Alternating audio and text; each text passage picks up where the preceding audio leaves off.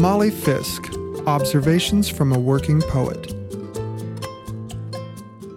Finally, enough smoke blew away that we could go swimming again.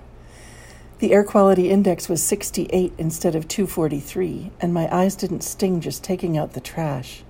I picked up my tall friend at her house, and we met our petite friend on the boat ramp, a ramp which seems two miles long because the water in the lake is so low now. I've been dreading the moment the end of the boat ramp is exposed, and today, walking into the water up to my waist, I could feel the last edge of it with my toes. The water's not clear on weekends because boats roil up all the silt, so I couldn't see what was happening down there, but it felt like rocks after the edge of the concrete.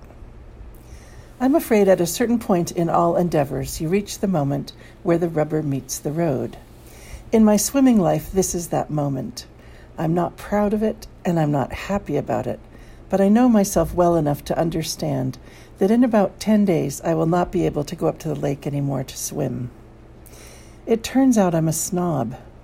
Maybe you thought so already, but I try not to be a snob in general. I try to dismantle my snobbish tendencies and understand what's behind them. This doesn't work regarding aesthetics, though. I can't rent badly designed apartments, even when they're perfectly convenient to the restaurant where I work. I can't buy clothes that fit well and are on sale when they're not the perfect shade of green. Kelly green, forest green, forget it. I know after long experience I won't wear them. The color has to be a tealy blue green or sage with just the right amount of gray in it. This is like having really good ears so you're irritated by high pitched noises no one else can hear. It might look like a desirable skill and it can be enjoyable, but it's also debilitating. You can't just turn it off. As a person of size, part of what I love about swimming is it's easeful. The water is the only place I'm physically light and strong. Once those big rocks appear at the bottom of the boat ramp, it will be awkward for me to reach the water, a problem that might be surmountable with water shoes or old carpeting laid over the rocks. But now there are so many islands in the lake and dead tree trunks sticking out, and the shoreline is so brown and bleak. The balance of fun and beauty to effort and ugliness has tipped. Adding this rigmarole to getting in and out makes it too unpleasant to face every day. This happened about five years ago, too, and I made do with a combination of public pools, river swimming holes, lakes that are farther away, and walking when it was cool enough. I don't know what I'll do now, with smoke and germs to factor in, but I'll think of something.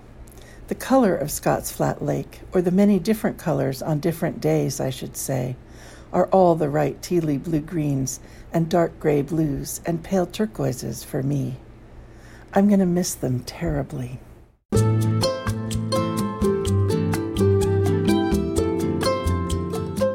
Award winning poet Molly Fisk writes, coaches, and teaches writing in California's Sierra Nevada foothills.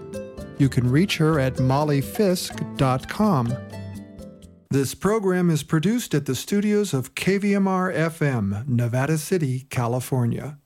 Funding is provided by Harmony Books of downtown Nevada City and KVMR with support from the Corporation for Public Broadcasting.